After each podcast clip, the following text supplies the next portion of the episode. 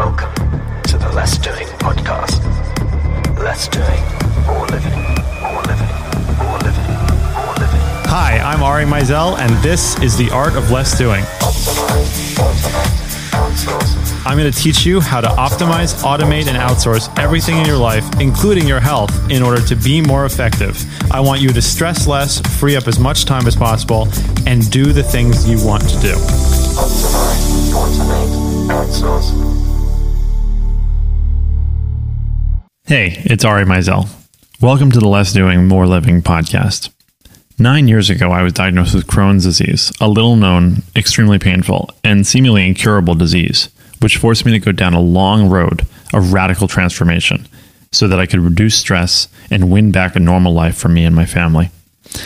While extremely painful, Crohn's was the best thing that ever happened to me because it forced me to innovate and create the less doing, more living system, which I use to govern my life. Then I was given the gift of starting to teach this system to other people. And over time, I was able to help more and more people through a video course, this podcast, and the Less Doing, More Living book. Now I have the privilege of working with some of the world's top business minds, including Dean Jackson, Joe Polish, Dave Asprey, and Jordan Harbinger, who have all decided to join me for the first annual Less Doing Live Summit that I'm holding in New York City from May 1st through 3rd. To get more information on the Less Doing Live Summit, you can go to the URL lessdoinglive.com. Or you can also find links to the event on our main site, lessdoing.com. Now, enjoy today's podcast, and if you listen to the end of the show, I am going to give you more information on this event, as well as a way you can earn a free copy of my book, Less Doing, More Living. Hey, everybody, welcome back to another episode of the Less Doing podcast. And today is episode 136, and I have one of my favorite guest co-host back with me, Dave Rail. So, good morning, Dave. What is up, Ari? How are you? I'm good. Life is uh, life is good. It's been cold here, but uh, everything else is good. Yeah, so uh, Dave is based in uh, the Denver area, and so how did you get a bunch of snow yesterday or recently? Uh, we've gotten some snow. The, the the forecasts were calling for apocalyptic, epic, you know, record-breaking snow, and that did not materialize. It was supposed to snow all weekend, and and uh, really didn't get any. There's still some on the ground because it's been cold from from some some snow on the ground from the previous week. But uh, yeah, we we haven't gotten nearly what we were supposed to. Yeah, now you are uh, kind of amazing when it comes to like cold handling and stuff because uh, Dave came to our, our last mastermind retreat here in New York and it was a particularly cold weekend and you were without a jacket and short sleeves the entire time. So is it just something natural you've always had that ability or?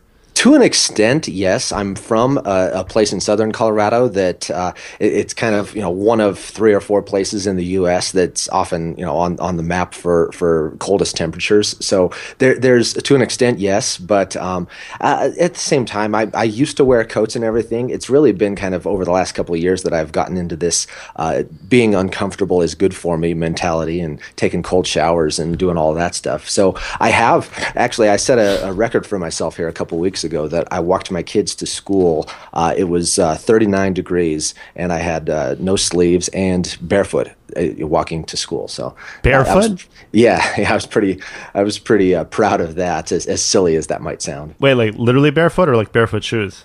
Uh, literally barefoot. I, have most of the time uh, when I walk my kids to school, I, you know, uh, unless there's if, if there's snow on the ground, forget it. I'm I'm not getting my feet wet and cold. But uh, yeah, I, I, I, just that, that's something that I've decided that it's uh, it's good for me to be uncomfortable. Yeah, well, and apparently it's good for your kids to be uncomfortable too, because you're like that creepy dad now. That yeah, like, that's right. Yeah, there are a lot of kids that call me wackadoo. So yeah, it's uh, kind of fun. Okay. yeah. Um, well, all right. I didn't. I didn't know you went that far, but good for you. Yeah. Uh, okay, so uh, let's get into the links today. Oh, I, well, actually, so the, the interview today is with Drew Birnie, who works for Mark Manson, and Mark Manson is actually somebody I'd probably like to get on the show at some point uh, as well. But basically, Mark has uh, all this personal development stuff on his website and a lot of that like with what i do a lot of that is based on scientific studies and things that are coming out i'm always reading scientific studies but he has this guy drew birnie who actually uh, who works for him and really knows his stuff when it comes to looking at the the quality of these studies and where there might have been mistakes done and how the studies were actually conducted. So he is his head uh, of research basically. And i really wanted to talk to drew about sort of the methodology and you know what you look for when you're trying to you know rip apart a study to see if it's actually any good and sample size and all that stuff. So it was it was pretty cool. That'll be a neat, a neat interview. That, that, that's a that's a skill that I don't have, and that, you know, really being able to identify what's what and what makes sense, you know, from from this dearth of information that we have. So, or I should say, wealth of information. Um, but yeah, that's that'll be interesting. Looking forward to it. Yeah, well, and it, it's so all these studies get so sensationalized in the media, you know, like and and some of them lead to really really long-term harmful effects on society like the low fat movement that, you know, basically has taken us 30 years to just just begin to start to get out of. Right, the Ancel Keys studies. Yeah, and it's like, you know, the same thing with autism and vaccines and like you know, the the, the papers pick up things and they look at the headline basically and then they turn into a more frightening headline essentially. So it, it, this was it was really really uh, educational interview. So, but there's a few links I want to share with you first, and uh, the first one is, and I I've tried it, and I can't believe it really works, but it does. It seems like it's called Instant Blood Pressure, and it's an iPhone app that takes your blood pressure without any cuff. It's using just the iPhone. Interesting. How in the world would it do that? Okay, so you put this is crazy. Okay, so you put your finger over the lens uh, just like a lot of heart rate apps do Sure. that. But then you put the microphone end of the phone against your chest where your heart is. Hmm. And it gets your blood pressure. And I, I mean, it's it's accurate. It's really Wow. it's crazy. Uh, I mean, as accurate. Like I mean, I have a cuff, and I also have uh, well, so I have I have the Withings or the Withings automated Oh, sure. cuff, but I also have I mean, you know, I'm an EMT, so I also have a real cuff and my stethoscope and everything, and uh, it it's it's really it's accurate, and I, I'm shocked. I don't really know how it's getting that based on, I guess, hearing your heart, but still, like the the whole way that blood pressure monitors work is that they're you know cutting off your blood pressure and then releasing that pressure slowly to see at what point basically your blood pressure is strong enough to get your pulse going under that pressure and so i don't know how this is working but it but it works That's definitely something to try to read more about. yeah and i mean blood pressure is a really interesting way to first of all i mean it, it's not the end all be all uh, of, of of health uh, metrics by any means but if you do know that you have very very high blood pressure that's something good to know because you might be actually hypertensive. If you have very very low blood pressure you should be careful about too much activity because you could easily pass out. And uh, it, it- blood pressure is a good indicator of your emotional state of all sorts of things. So if you're able I, to me this is just the beginning. Like getting the number of your blood pressure with just using your phone that's great. But if you actually can use that information to correlate to things i think that'd be pretty amazing. And super easy to measure. That's that's great. yeah. So uh, check it out. And you know i mean the, the reviews are good. I, I found it to be accurate. Um, i'd love to hear if people had another experience with it but uh, very very impressed. Neat.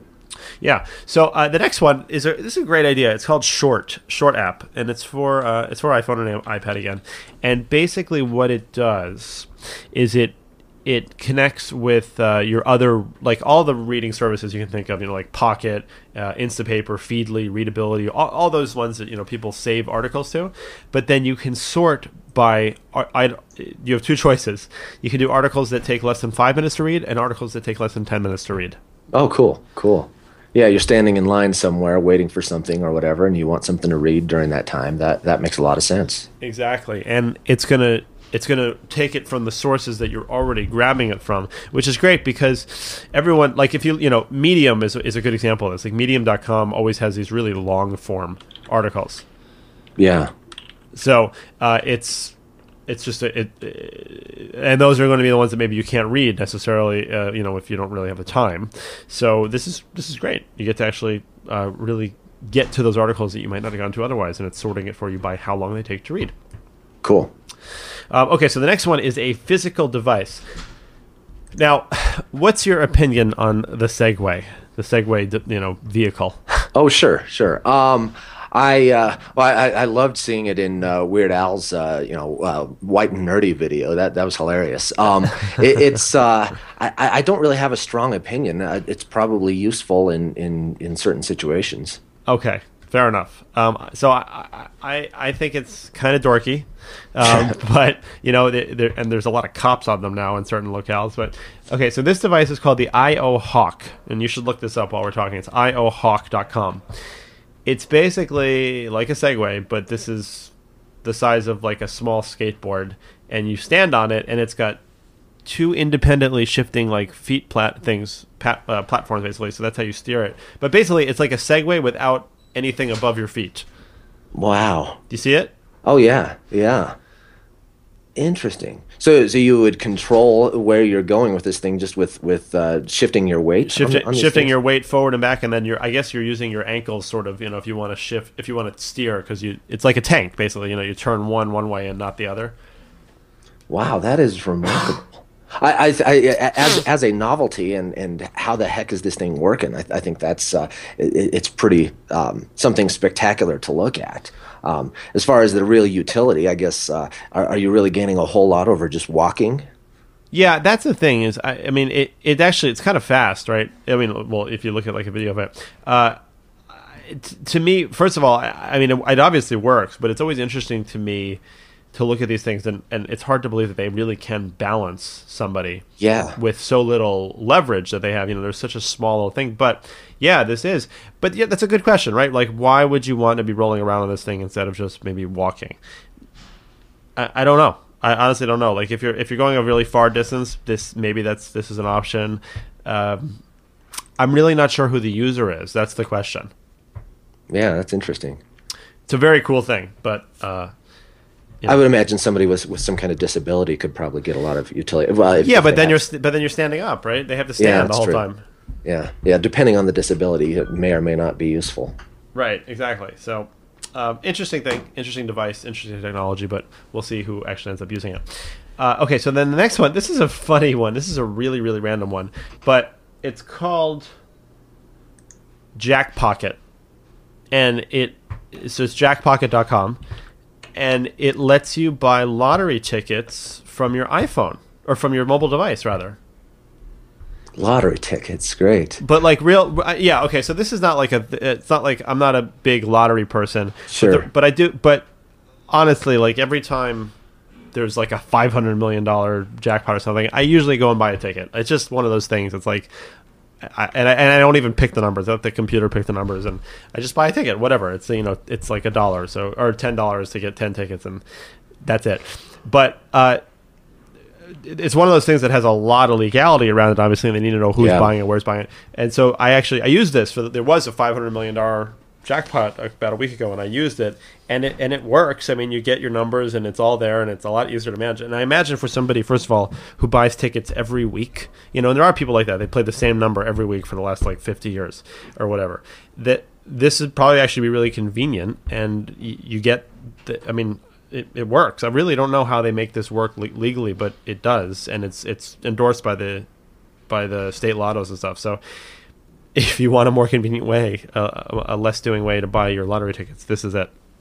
Seems like it just makes it easier for somebody who has uh, an addiction or so, some sort of problem with, with playing lottery, uh, easier to take a lot more of their money, which I guess people who are running these lotteries, you know, you know state governments and things like that, that probably uh, benefits them quite a lot. Yeah, exactly. So, uh, anyway, that's really. I thought that was pretty cool. And then the last one is a really interesting device. It's an Italian company called Co CoeLux, uh, C O E L U X, and they have created a new technology for. Uh, it's an artificial lighting source, but they claim that it recreates the look of sunlight through. A, it, so it's a, it's an artificial skylight, and maybe you've seen that kind of thing before. The first ones were really just LCD screens that were showing an image of the sky or something. But basically, they claim that they've recreated the look of sunlight through a skylight so well that it will trick the human brain as well as cameras. Really? Wow, this is something right out of Harry Potter with the uh, dining hall having the, the, the sky uh, showing up on the ceiling, kind of a thing. That's uh, that's remarkable. Yeah. So if, if it's this is an, this is this is interesting for me. Okay, it's not like a dilemma, but on the one hand, obviously, I, I, I I've said this before. I think it's really important that people get sun exposure. They get outside when they can. There are certainly situations where you really cannot. There are people who work, you know, in, in a government job and they're in a basement all day, and they have. Well, actually, I was coming out of the subway the other day, New York City subway, and the the station that I was in happened to be one of the a, larger station underground, and the tr- I, I I didn't even realize this, but I walked by the office for the the New York Transit Police. It was like a headquarters for the transit police, and uh, there's three people sitting in there, and there is no natural light from anywhere. Like they're in the depths of the subway, and I just felt it was like depressing. I was so I felt so bad.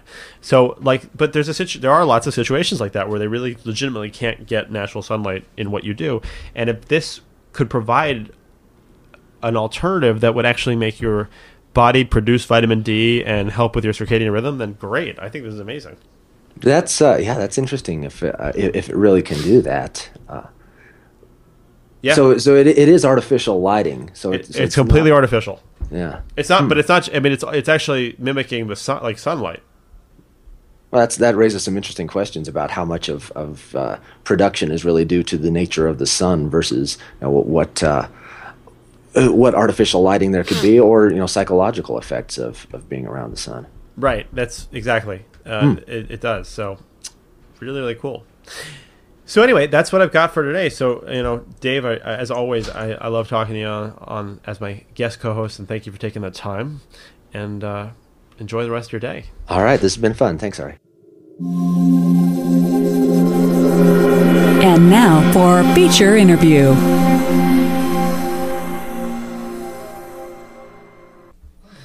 Now I'm speaking with Drew Birnie, who is contact manager, content manager, sorry, for markmanson.net. So, Drew, thanks a lot for taking the time to talk to me. Yeah, thanks for having me.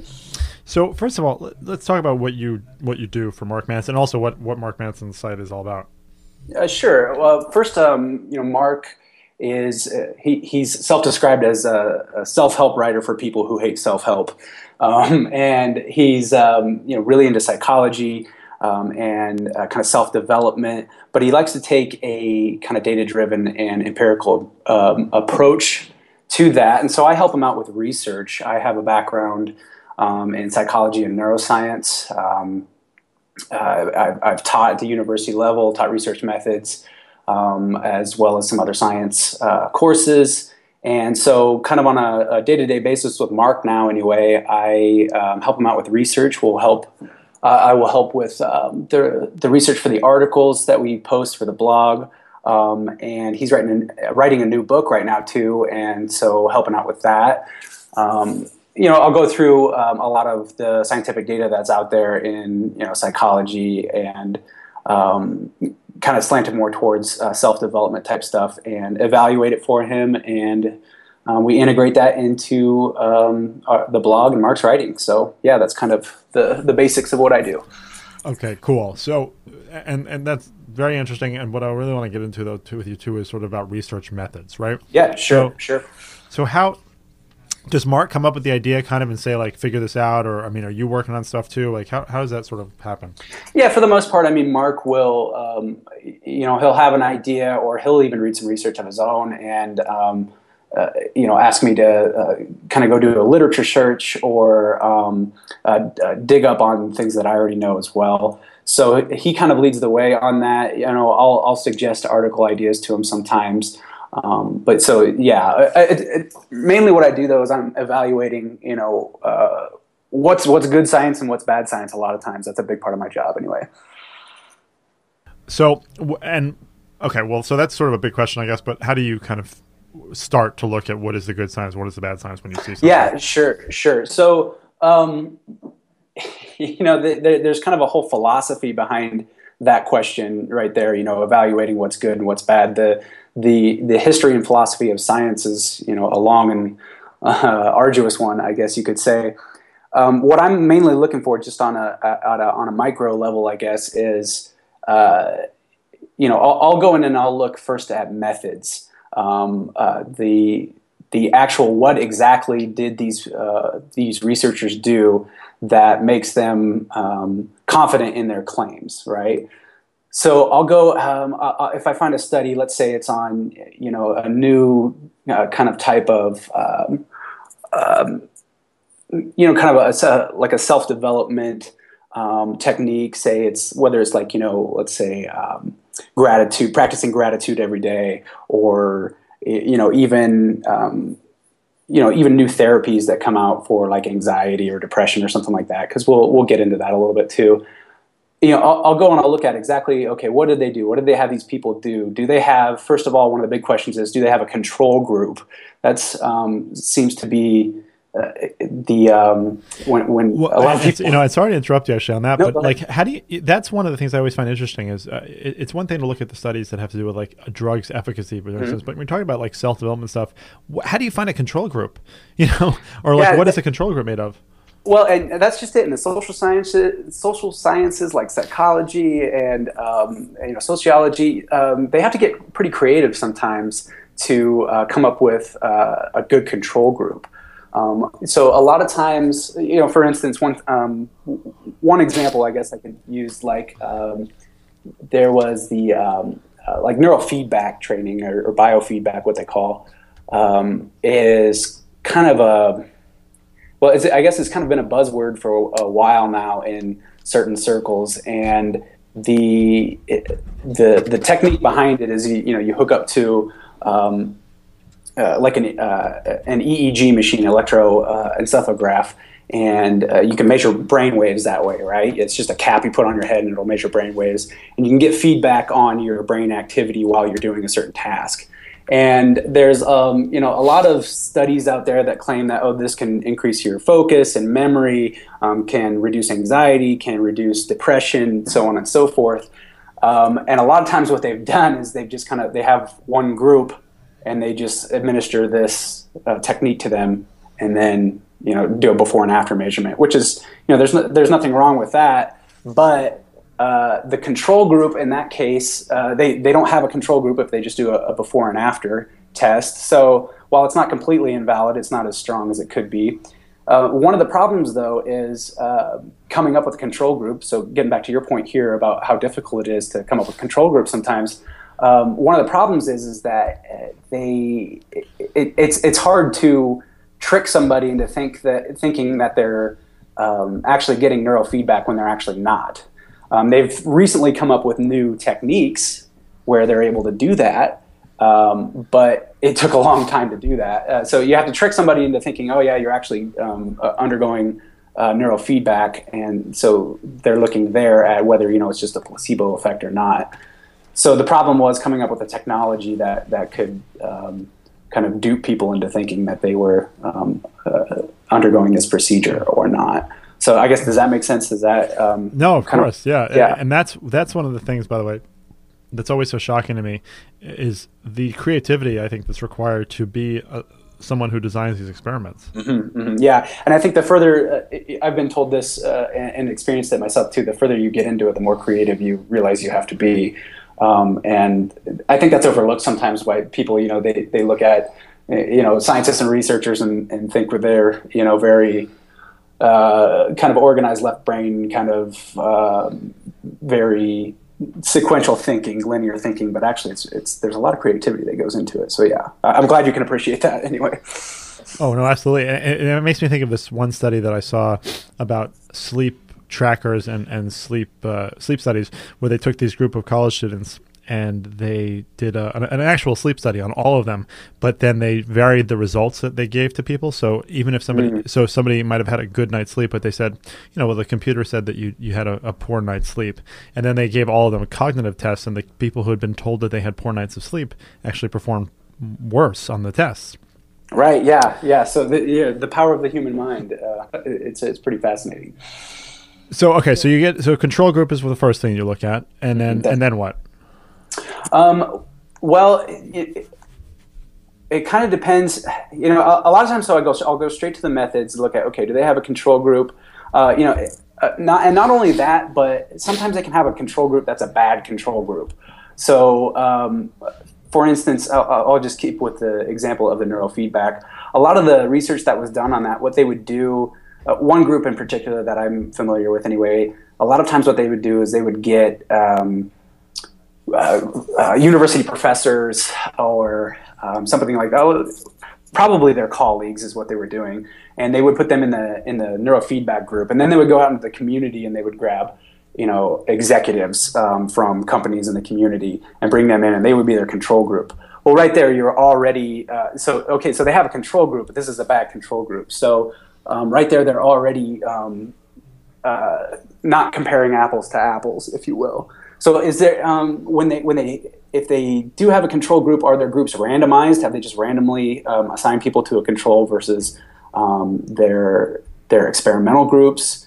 Um, being double blind as well. You know, does the uh, not only does the, the, the person who's undergoing experimental treatment um, or control treatment, um, not only do they not know which group they're in, but also the researcher um, themselves. Do they know which group the, the person is in? So, you know, if somebody comes in for, say, a new um, therapeutic technique or something like that, uh, the um, the therapist uh, or, or researcher in that case who's administering the the therapy, you know, they are going to be biased if they know which treatment that uh, the, the the particular individual is um, receiving. So they maybe not only bias in the delivery of the treatment, but also bias in the evaluation um, of the treatment. So there there needs to be that double blind aspect to it. So that's uh, randomization and, and being double blind um, are two um, pretty big ones when it comes to you know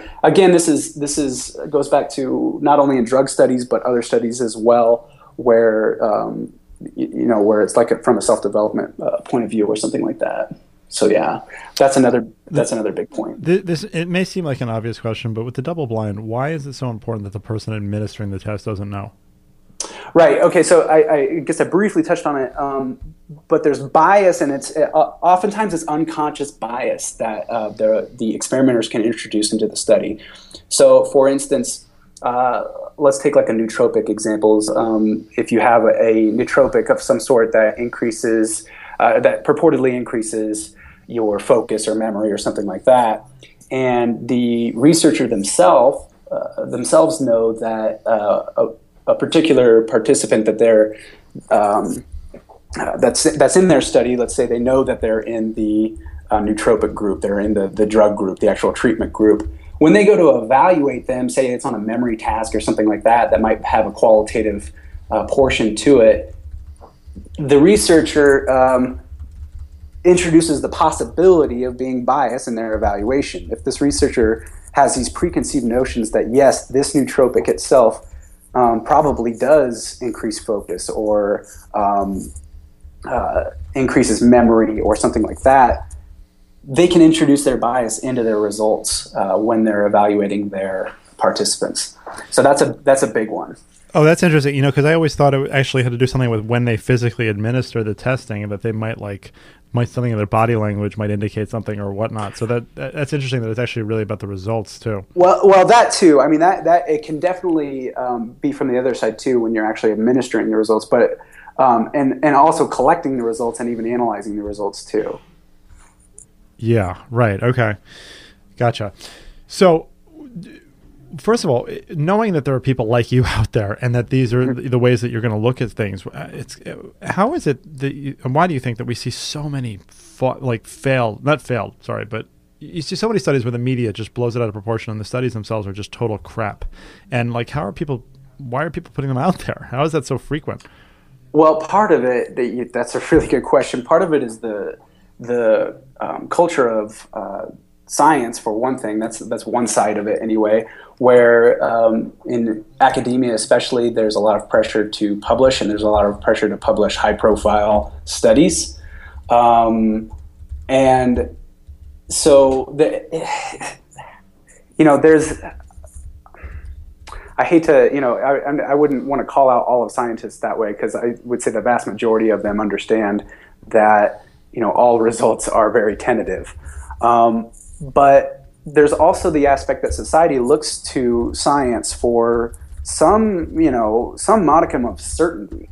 And while while I think science can provide uh, certain things, um, uh, certain certain evidence to uh, help with, uh, you know, teasing out the truth, whether that's the the little little t or big T truth, um, there's certain aspects that it can help with, but nothing is ever definitive. Now, on the other hand, though, society, you know, uh, people like to think in terms of black and white, and um, they'll look to science for certainty. And so when something comes out um, that's you know uh, blown up in um, the media or something like that, a lot of times what's happening is you have a couple of things working.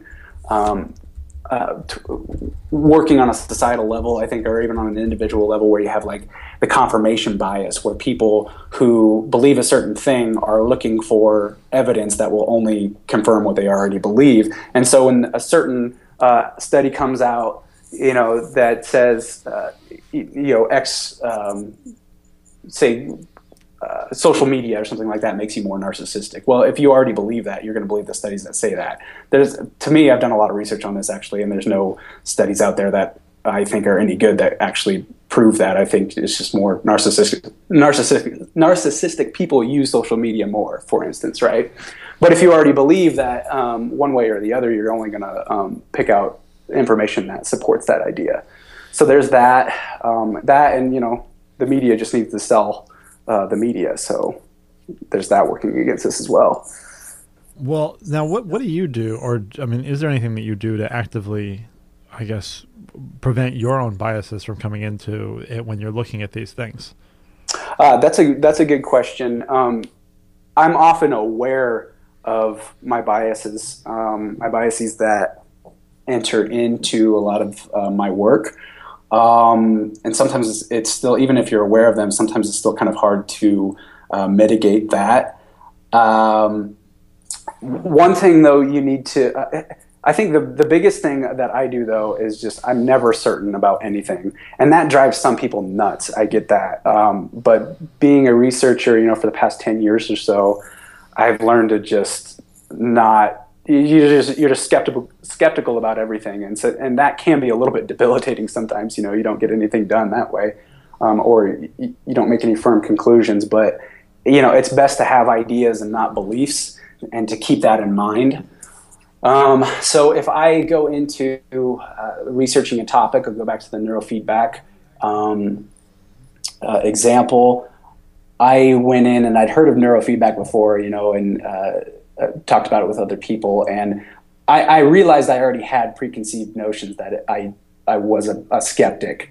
I, I, I wasn't um, convinced that it, it really did what people said it did. Um, so I, I, knew going into that that that was um, my my preconceived notion itself. So what you have to do is you go back and you say, okay, look for studies that have um, you know, a control group, randomized, double blind. Look for good quality studies and see what they say. All right, and don't ignore them. Now, there's a couple studies out there that did have decent controls. They had you know double blind um, as much as they could, and um, they were randomized. And there is some evidence that neurofeedback in certain situations does work. So again, all it did was you got to kind of go back and uh, confirm that you, you can't be certain about anything um, and it's not uh, there, there, There's nuance to everything. So I think that's the biggest thing, really, is that it, being aware of your biases for one, and um, uh, trying to mitigate them the best you can, but also just keeping an open mind and never being certain about anything, never even being certain about your own certainties, if that makes any sense. Yeah, sure, of course. Now, have you ever considered or uh, played around with uh, designing your own studies? Yes, definitely. Um, I was uh, a researcher at the Uni- University of Nebraska for a little while. Um, worked at the University of Iowa for a little while. I've been published um, uh, in several different journals. Uh, so yeah, I've definitely done that. Okay, and and then obviously, you know, with with what you're doing with Mark, you're looking at a lot of stuff that has to do with personal development. But are there mm-hmm. are there? I guess uh, this may be a weird question, but like, are there certain studies that you really like reading, like uh, you know, nutrition ones or supplements or anything? Are there ones that you think that are they really kind of like get you really interested? Um, yeah, well, actually, uh, it's, it's funny you mentioned that. I, I actually do. I didn't realize it, but I do like reading um, articles on like nootropics and supplements. Um, I think you found me through a podcast I did with Jesse uh, yeah. Lawler. Uh, yeah, the, the Smart Drug Smarts. And I hadn't read a whole lot about nootropics up until that point. And then I started getting into them kind of. And um, I actually really like those because those are pretty clean. Those, those can be really clean studies. You know, you can have a pretty definite control group and the outcomes are, um, are more or less pretty objective. So those are, are fun to read, and you can get some really well designed studies. You can also get some really crappy studies too. Yeah. Um, so I definitely like reading about nootropics and stuff like that. I also really like um, reading about um, uh, uh, drug studies, kind of from a, a, standpoint of addiction, though too. That was that's always been a fascination of mine is addiction. So yeah. Oh, interesting. Okay. Well, now what about like productivity, motivation, that kind of stuff? You know, which is which is sort of my my realm. Is uh, mm-hmm. have there been studies that you've come across that you thought were particularly good, and like, or, or more more uh, importantly, the conclusions that you got from those studies? Are there things that you've gleaned that you thought were particularly interesting and and apt? Yeah. So um, if if you if any of your um, listeners out there are interested, uh, Carol Dweck has some really good stuff. Um, have you heard of her? I'm sure. Oh yeah, absolutely. Yeah, she has some really good stuff, and they've um, uh, most of the time, most of her methods are, are really good. Um, you know, where they where they'll do motivational stuff. A lot of it's with college students, um, but I think she's done. She's in the recent years. She's with her higher profile. She's done some good research in the community as well, um, where they talk about you know motivation and. Um, I think I think she might have even been the one who termed uh, who coined the term grit, which I hate that word so much because it just really? became a buzzword. Uh, I, I, don't like the I don't like the word just because it's I, I think it's misused. Um, I think it was a good idea when she started it, and then it's one of those things that got overused and misused. So that's that's neither here nor there. But um, her a lot of her work is really good. That um, and I like to read it. She's a really good writer in general too. Um, even for even for an academic, academics aren't very good uh, writers sometimes in terms of writing for a general audience. But she's pretty good. Um, I think her stuff is really good. Um, I don't know. I guess. Uh, one other realm, I guess that's sort of related, I guess, is uh, uh, uh, Robert Cialdini. He's the influence guy, the, the guy who um, you know talks about um, uh, persuasion and influence in other people. He's got some really good stuff as well too. So and, and he he really takes it from a he's a psychologist, trained psychologist as well, and he takes it from a very uh, empirical approach. Um, and and is a really good writer as well. So yeah, those are uh, two of my favorites in that realm anyway. Right. Okay. Cool. So, oh, and Dan Gilbert. Sorry, Dan Gilbert. One more. He's really good. Harvard psychologist, I believe, um, and his stuff is a lot has a lot to do with motivation um, and um, interpersonal relationships and stuff like that. He's got really good stuff as well. Nice. Okay. Cool. So the last question that I always like to ask on this mm-hmm. these interviews is, what are your top three tips for people in order to be more effective? And you know, you, you've already just shown us some ways to sort of cut through cognitive biases and whatnot. But what are three ways that you would advise people to be more effective? Well, um, I, I, think one of those uh, one of the things I did say already was, um, you know, to uh, suspend uh, your beliefs and just have ideas. You know, don't be don't be certain about certain things. Uh, don't I'm sorry, don't be certain about a certain things. Don't be certain about um, much of anything because we can't be, and that's okay. Be okay with that. You know what I mean? Um, another thing too, don't be afraid to you know don't be afraid to be wrong. Oh my gosh, we we we learn way more from being wrong, and there's a big problem actually in um, the scientific field right now um, with this um, which has been kind of termed, or at least I call it the survivor uh, bias, where we, you know, we only publish and uh, evaluate results that um, uh, come out to be positive instead of, you know, come out to be ne- negative. I guess you could say with st- statistically significant results, we, we put more value on those um, from a cultural standpoint in, in the, the cultural science. But really, um, we learn so much more from when we're wrong. Um, I think that's uh, one of the biggest uh, uh, lessons anybody can learn is that it's okay to be wrong. Um, and, and, you know, there's a lot of uh, you know, there's a lot of um, lip service given to oh, failure is a good thing, and you know, you should learn from play- failure, yada yada. But um, you know, realize how um, it's so much more um, efficient to be wrong sometimes than it is to be right. Because when you just go around confirming everything, um, that that doesn't really get you uh, anywhere. And I think last, uh, so my my um, the the last thing to be more effective, I think, would be that uh, it's okay if you're not.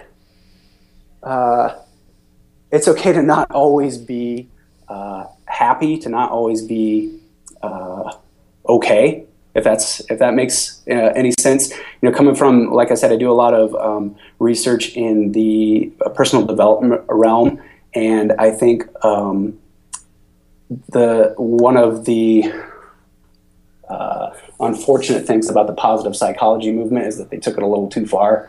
Uh, they went too far one way, and they said, uh, you know, you focus on the good emotions and uh, you know, uh, block out the bad. I, know Mark's new book. You know, it sounds like I'm putting a plug in for it, and I guess I am. But I know his new book is going to deal a lot with, uh, you know, accepting adversity, uh, accepting negative emotions as part of life, and actually kind of embracing them too. It's okay to, to to feel bad sometimes, and I think that's.